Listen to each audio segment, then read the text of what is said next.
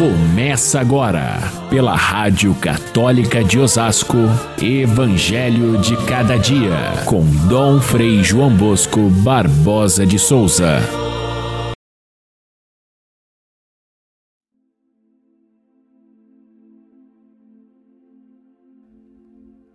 Deixo-vos a paz, a minha paz vos dou. Mas não a dou como o mundo a dá. Não se perturbe nem se intimide o vosso coração. Ouvistes o que eu vos disse: Eu vou, mas voltarei a vós. Se me amasseis, ficaríeis alegres, porque eu vou para o Pai, pois o Pai é maior do que eu.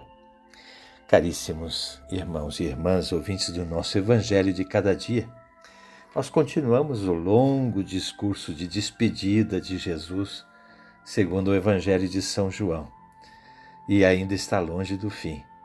Jesus parece que repete as mesmas coisas, e é o estilo de João, esse de repetir, repetir, mas nenhuma palavra sobra nesse discurso de João.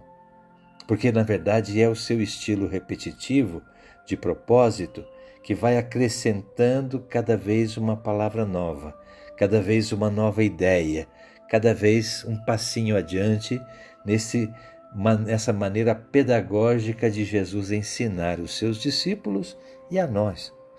Dá a impressão que é como o discurso de uma mãe que vai ensinando a criança a falar.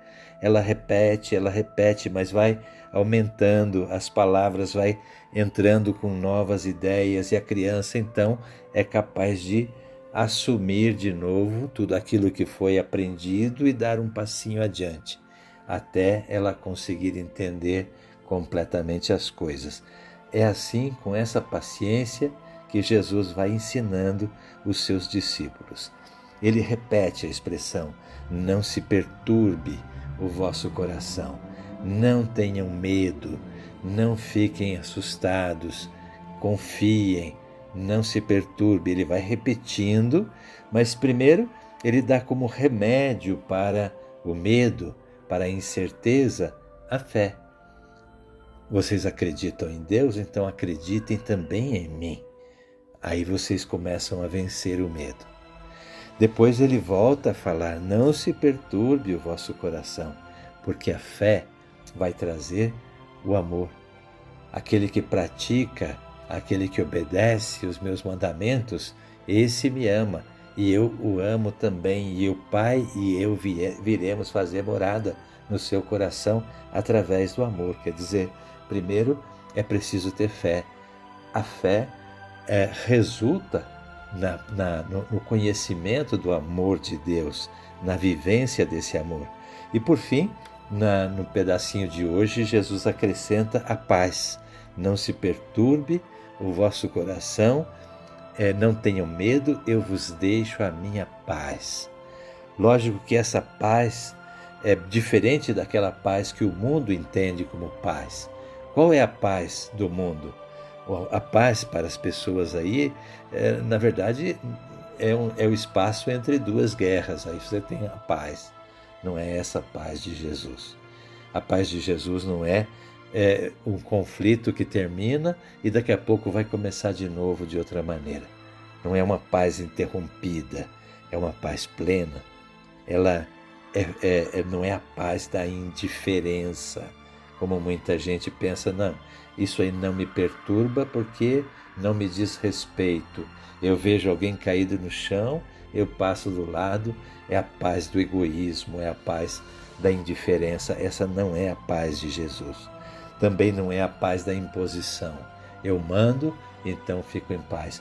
Os romanos chamavam de paz romana, quando eles chegavam num lugar e destruíam tudo e se impunham e diziam agora o país está em paz, porque o Império Romano dominou. Ah, tem pessoas que pensam assim: quando eu chego, eu domino e aí eu estabeleço uma paz na base da imposição. Isso também não é a paz de Jesus. A paz de Jesus não é também comprada com a riqueza. Eu acumulo bens e então eu posso comprar o meu sossego, a minha paz, ninguém mexe comigo. Não pode ser assim a paz de Jesus, nem egoísta, nem a paz da imposição, da riqueza, nem a paz é, pouco duradoura da, dos conflitos humanos. A paz de Jesus é fruto do amor. O amor vivido em plenitude que traz essa harmonia, é, é, é harmonia com as pessoas, harmonia com a natureza, harmonia com Deus. Essa é a paz de Jesus que é equilíbrio pleno da vida, é saúde de verdade, mesmo enfrentando a degeneração da vida, que é natural quando o corpo vai se enfraquecendo. Interiormente, essa paz cresce ainda mais porque ela entende que esse processo leva à maturidade plena. É, é, é o bem-estar, portanto, de ter todas as coisas que a gente deseja e sonha e só desejar aquilo que me faz bem. Isso é a paz plena de Jesus, é a paz do dever cumprido, é a paz da realização humana integral, é a paz que é a paz com Deus, é a salvação. Portanto, quando Jesus chega para os discípulos depois de ressuscitado e diz: A paz esteja convosco, ele está falando de tudo isso, oferecendo a sua paz como remédio para o medo, para a perturbação, para tudo aquilo que nos causa desânimo e nos tira do caminho de Deus. Portanto, a paz é o, o, o, o grande dom da, da ressurreição de Cristo que Jesus vem nos entregar. E é uma paz alegre, porque ah, devemos nos alegrar com, com tudo isso que o Senhor nos oferece, inclusive, diz ele, com a minha partida. Se vocês me amassem, vocês ficariam alegres porque eu vou para o Pai, porque o Pai é maior do que eu. E aí então eu posso interceder por vocês de forma muito mais plena do que acontece agora durante a limitação da carne, a limitação da vida terrena. Vocês deviam se alegrar com a minha volta ao Pai. É difícil a gente entender isso e os discípulos estavam também divididos com essa esse sentimento de que Jesus haveria de deixá-los. Mas é assim sempre. Quando também chega ao fim da vida um dos nossos queridos, nossos pais, nossos avós, as pessoas que nós amamos, nós temos a, a tentação de, de segurá-los, porém é bom que eles é, é, possam partir para a casa do Pai, porque é lá que se encontra toda a felicidade plena que nós vamos ter um dia. Agora, a expressão que Jesus usa, o Pai é maior do que eu, já deu muitas vezes é motivo para uma interpretação errada, como se o Pai fosse um Deus maior do que o Deus Filho. Não. Nesse sentido, a, a, a natureza divina de Jesus é tão grande quanto a natureza do Pai e do Espírito Santo. É Deus tanto quanto um ao outro. Porém, na sua natureza humana, ele é a, a, o Filho de Deus, é gerado por Deus, é aquele que é decorrente. Por isso, ele diz: O Pai é maior do que eu. Ou até, se a gente pode dizer assim, a, a quem ama sempre acha que o outro é o mais importante, é o maior. E assim Jesus olha para o Pai, dizendo: O Pai é maior do que eu. De forma nenhuma ele se refere à divindade do Pai e à sua divindade, que são perfeitamente iguais, e ele diz claramente: Eu estou no Pai, o Pai está em mim, é Deus, Deus de Deus, luz da luz, como diz o nosso credo.